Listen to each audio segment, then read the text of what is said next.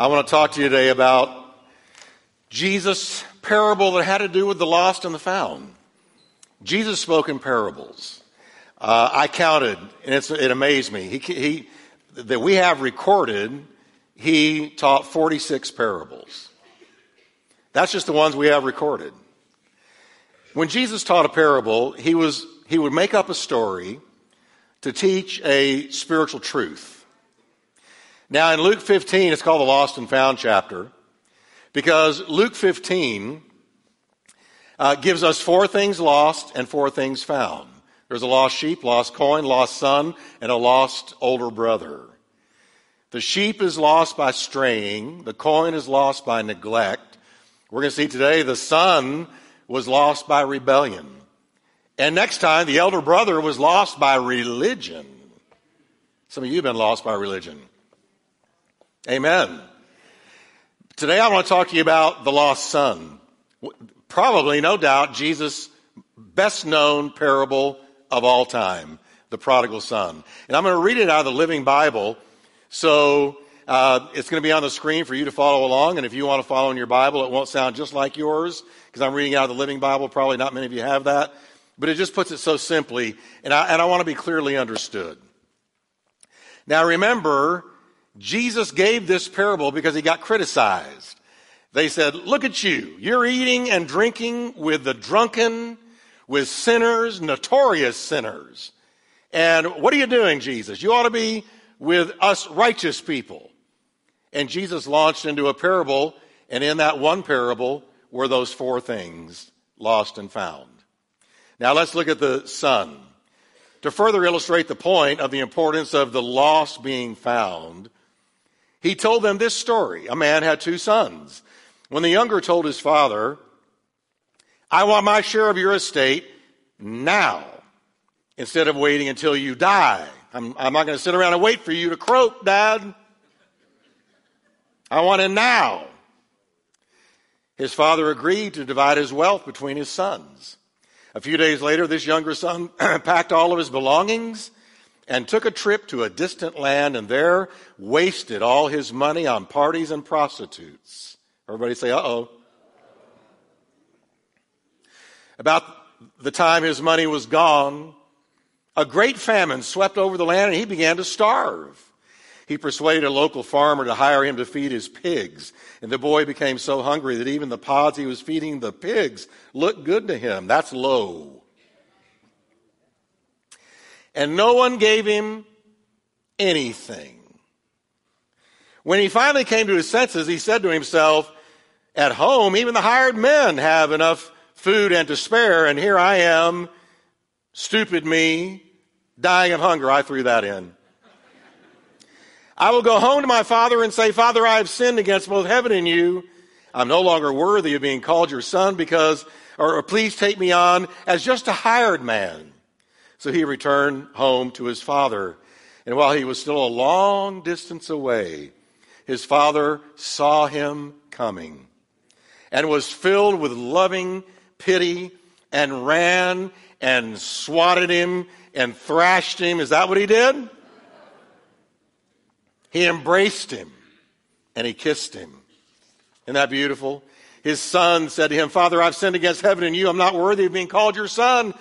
But his father said to the slaves or the servants, Quick, bring the finest robe in the house and put it on him, and a jeweled ring for his finger and shoes, and kill the calf we have in the fattening pen we must celebrate with a feast. For this son of mine, now look at his condition. He was dead and he's returned to life. He was lost and now he's found. So the party began. Amen. Amen. Father, thank you that you're a loving, merciful, compassionate, forgiving, long suffering, patient God. And Lord, so many of us have strayed, most all of us in one way or another at some time or another. And Lord, we found a merciful God waiting for us. The porch light was still on. Now, Lord, I'm asking you in Jesus' name to bring this simple story home to us. And I pray that if there's anybody out there in the far country, a prodigal, speak to them and bring them home. In Jesus' name. Amen. Turn to your neighbor and tell him God loves you more than you know. I think we identify with the story of the prodigal because, because it's so true to life. Either right now we have ourselves left the Father's house in one way or another, and we understand this story, we get it, it speaks to us, or we know somebody, maybe even a child, or a spouse, or an in law, or a really good friend has strayed. And they're out there in the far country thinking they're going to find something, and you've been praying for them, and your heart is heavy for them, and this story is to them. And I know what it's like to have a child going to the far country, and it's a, it's a real faith tester. And I want to encourage you today that God's got everything under control. And in this, a beautiful story showing that God longs for that one to return. Amen. Can we thank Him for that? Amen. Now, um, in this parable, the Father, of course, is, God. And we need to understand that the Son represents a child of God. You, me, professing Christians. He was not a stranger. He was the Father's son. He'd grown up in the Father's house. So this is not somebody lost that has never known the Father. This is somebody found that strayed and went off into the far country, went into rebellion. We would call it backsliding. And now the Father is waiting for them to return.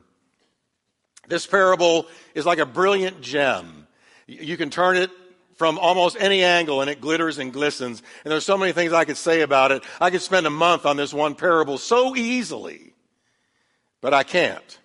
So I want to pull out three things that just leap off the page uh, to my heart and that I believe that God wants me to focus on today. And the first thing is this the, the, the, the son was lured out of his father's house by a double edged sword of discontentment and temptation.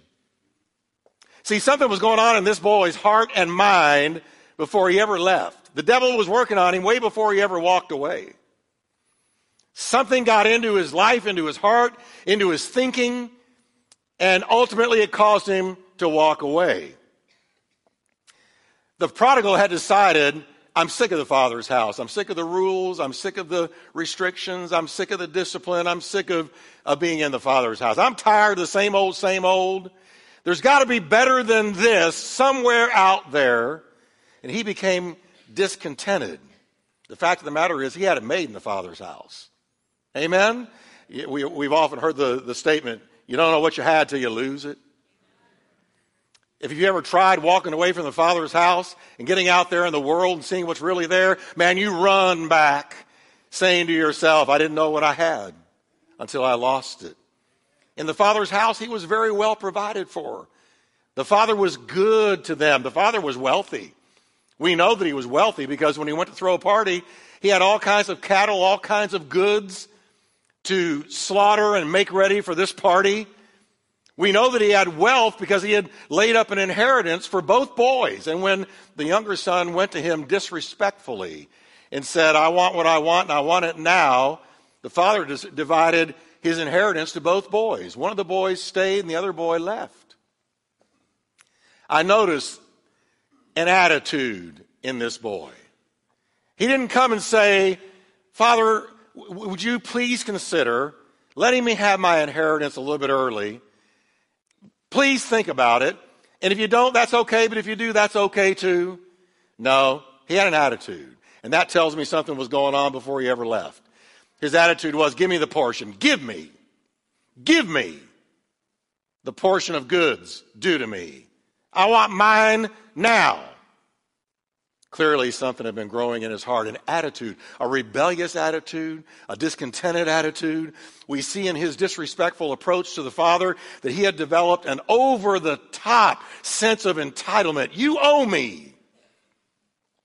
A study was done of juvenile delinquents a number of years ago, and I read the study.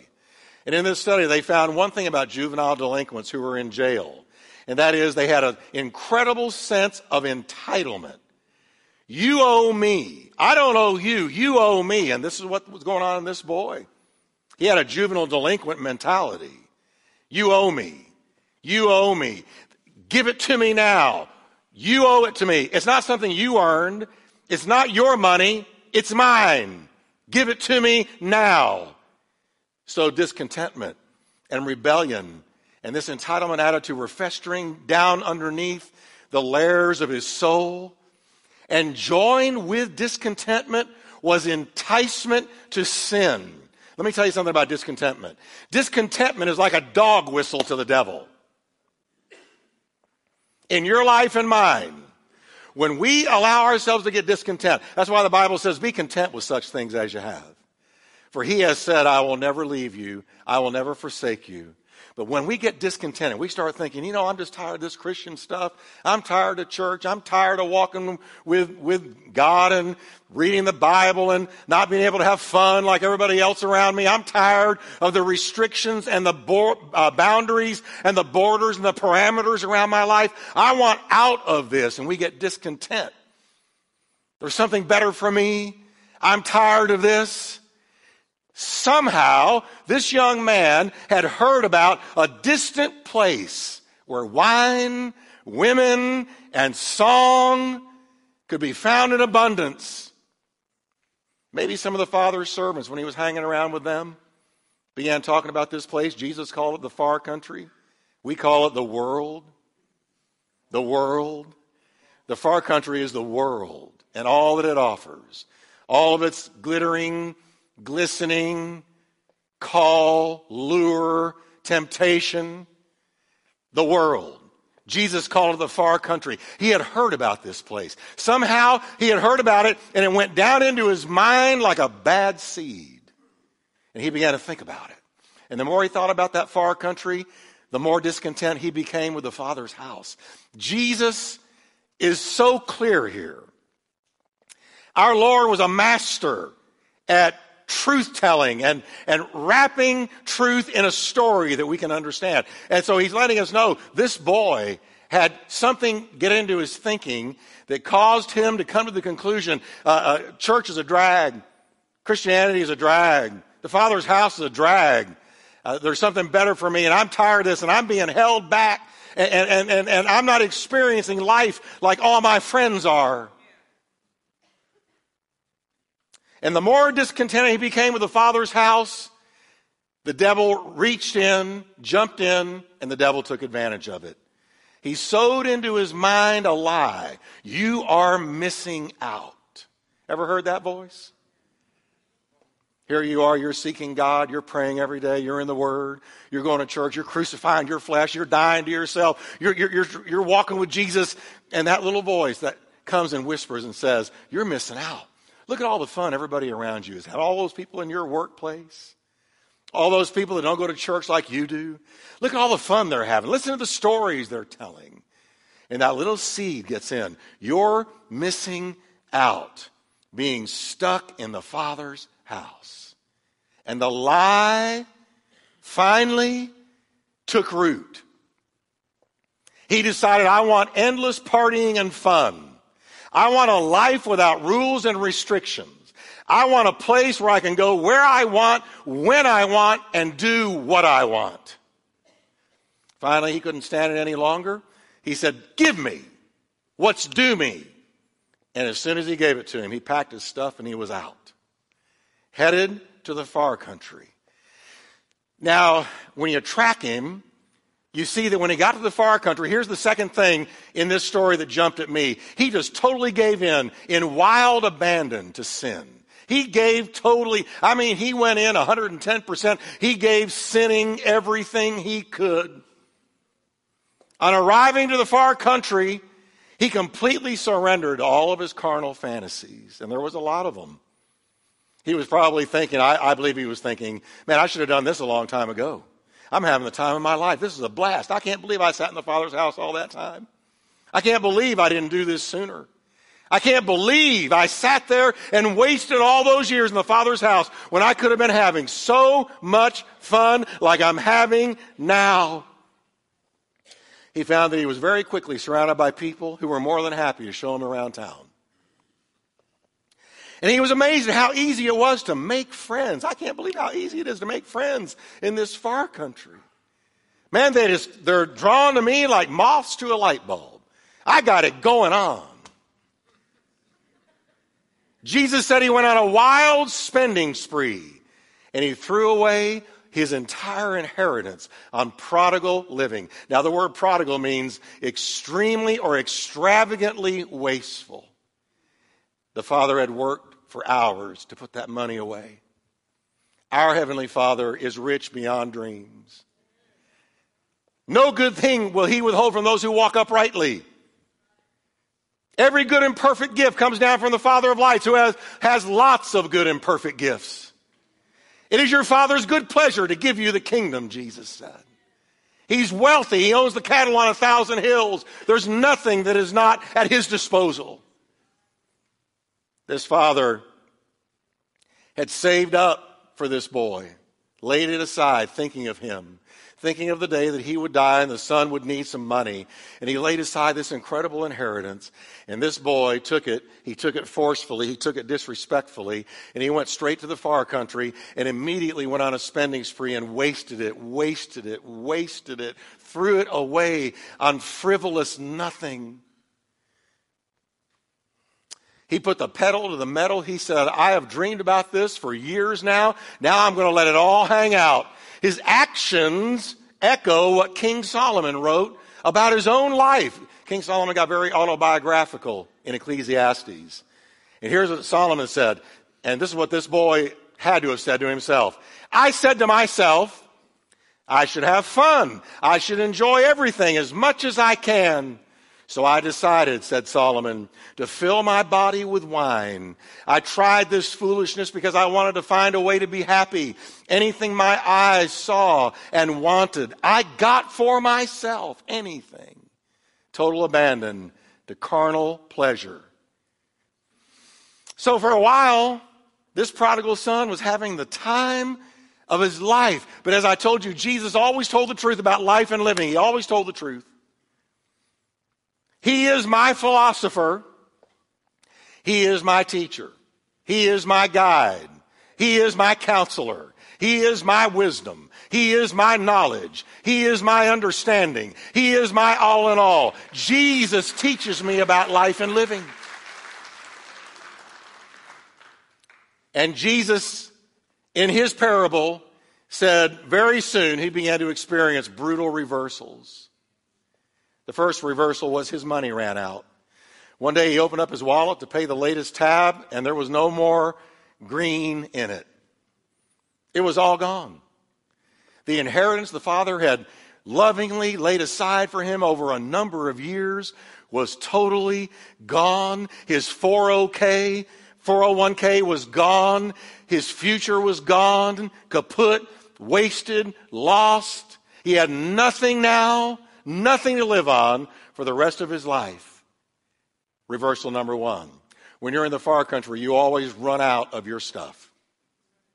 The second reversal was the truth about his far country friends. Remember them? They want to run with him, made friends real quickly. Hey, good to have you in the far country. Let's go have a great time. They laughed with him, partied with him, hung with him, showed him all the best bars and clubs.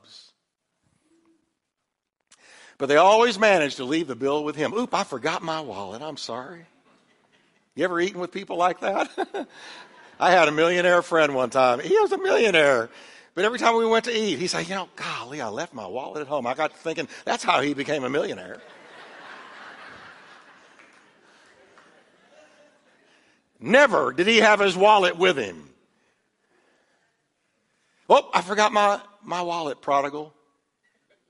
But you pay the bill. You're rich. Your father blessed you. You know, it's funny when you go to the far country, you go on, you go on residue from the father's blessings. You've got some residue with you. You've got, you've got what the father gave you. You take it with you, and then you spend it and squander it and waste it in the far country. The truth of his so called friends smacked him like a bad dream. They'd been using him. You ever feel like that? Do you ever have that feeling? Do you ever wake up and realize those people that were slapping you on the back and having a good old time with you and running with you and, and, and, and, and, helping you spend your money that you wake up one day and when the money's gone and the fun is over, they're gone too? Do you ever experience that? That's far country friends. Far country friends invariably prove to be fair weather friends who love not you, but yours. His friends had disappeared once the money was gone. He texted them, but they didn't answer. They turned off their phones when he called. You know why? Because no more money. We can't get anything else from you. We're out hunting for our next victim, our next sucker. The truth hit him like a punch in the gut. He'd be, been running with takers and fakers and users and losers and fair weather phonies that vanished. We had nothing left to give them. And that's the world. The world's a mirage. You ever see one of those movies? Where you got somebody lost in the desert and they're dying of thirst, and all of a sudden out there over yonder they see they see a pool of water and they start scrambling and pushing and running to, to, to, dive into that water and get a drink. But when they get there, they realize it was just a mirage. It was fake. It was phony. It was an illusion. And that's the world. The world's a great, big, fat mirage. You think you're going to get a drink of water. You think you're going to get it fulfilled. You think you're going to have a good time. You think you're going to find your answers. But when you get there, you find nothing but hot sand sifting through your trembling fingers because there really wasn't anything there. It was a mirage. There's nothing in that world. I'm glad to tell you, all that is in the world, the lust of the flesh, the lust of the eyes, and the boastful pride of life, is not of the Father, but is of the world. And the world passes away, and the lust thereof. The world passes away, and the lust thereof. Can I say it one more time? The world is passing away, and all of its lust. But he that does the will of God abides forever. And as if these two reversals weren't enough, here comes another one. Jesus said, when he had spent all, there arose a severe famine in that land, and he began to be in want. The once appealing, far country has now become a place of hunger and need and a vicious fight for survival. The glitter is gone, the glistening is gone, the sparkle is gone, the attractiveness of it is gone. Now he's just trying to get by day by day. He takes any job he can find. And for a Jewish young man to get a job with a pig farmer and get into the pig slop and eat pig food was the lowest of the low of the low. He's living on yesterday's McDonald's.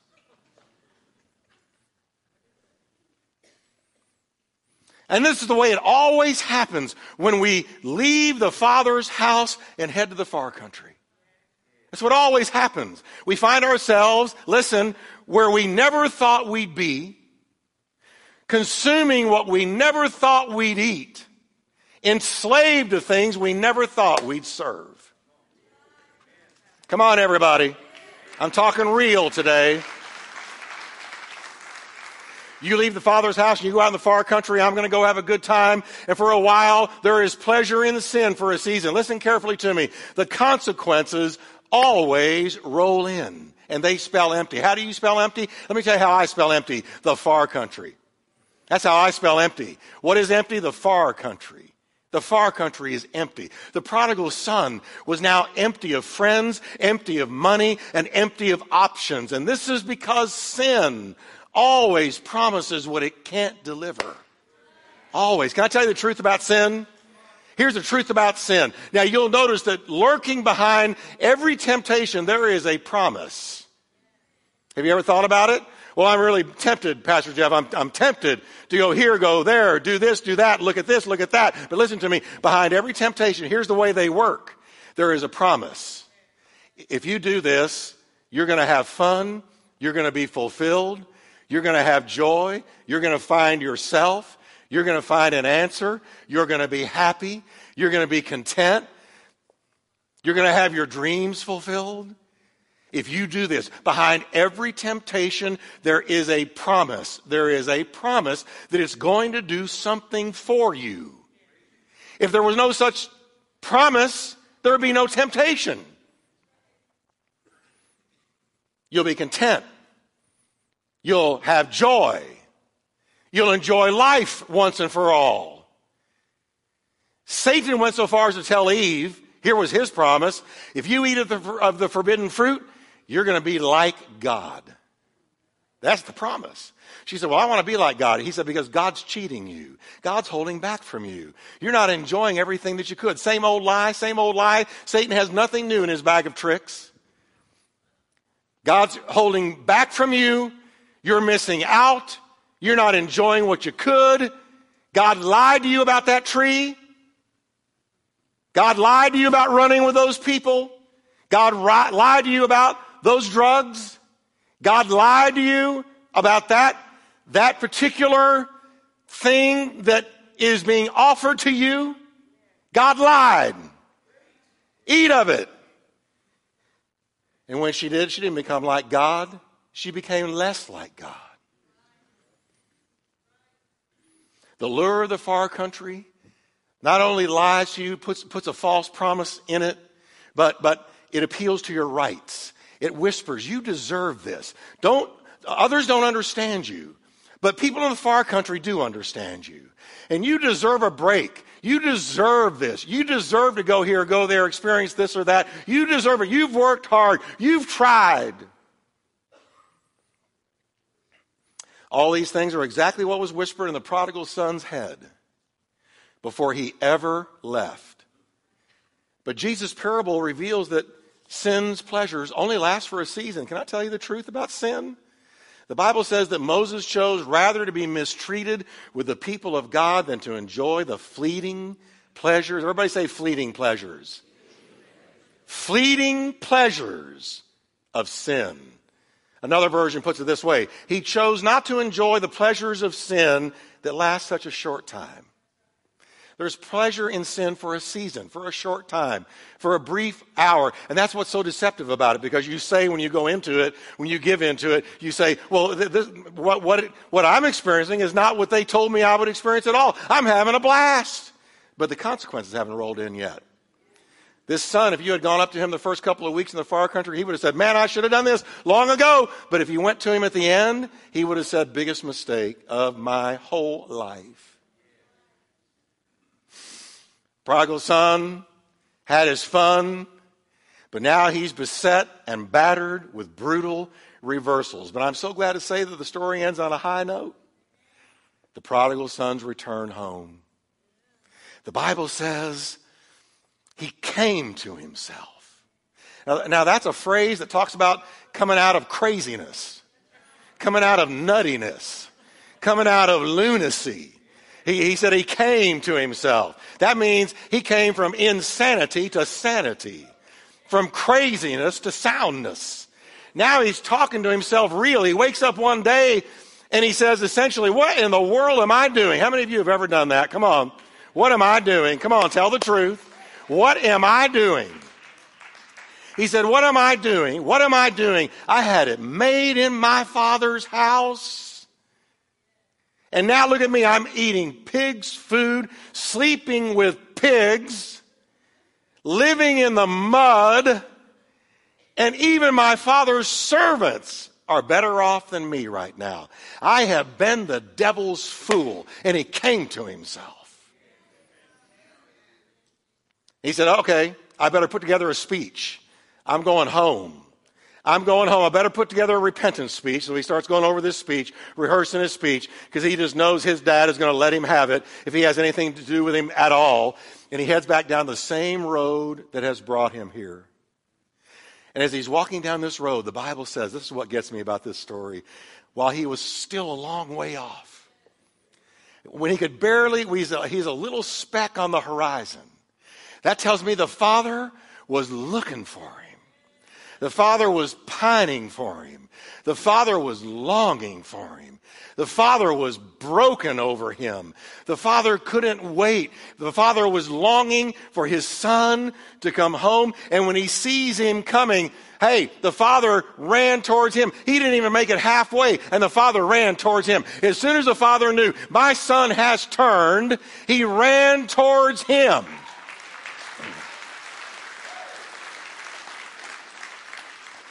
The son sees him coming. He's probably thinking, uh oh, he's so mad, he's coming towards me. It says the father gets to him, and the father, I love this, filled with love, filled with compassion, ran to him, embraced him, kissed him, wept over him. All the boy's fears of how his father was going to react to him proved false he didn't yell at him. He didn't reject him. He didn't turn away from him. He didn't berate him. He just said, Son, I've waited so long for you to come back. I haven't been able to sleep at night. I've thought about you day and night. I've looked down this road every single day until the sun set and I couldn't see down the road anymore. I long for you to return. It broke my heart. I never quit loving you. You never stopped being my son. You never stopped being my child. And now that you have returned home, all I can do is rejoice and celebrate. Son, you have made my day. You have made my year. You have made my life because I will never stop loving you. And that is the Father's love towards every child of God that strays. Come on, everybody.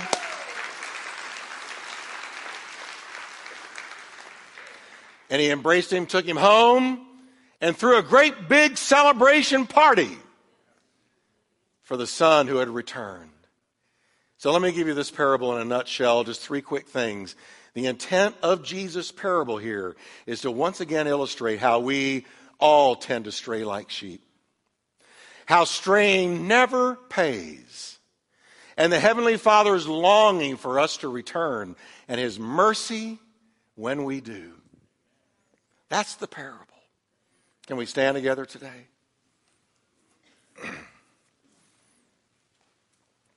How many of you are glad the Father loves you more than you could ever imagine? Come on, everybody.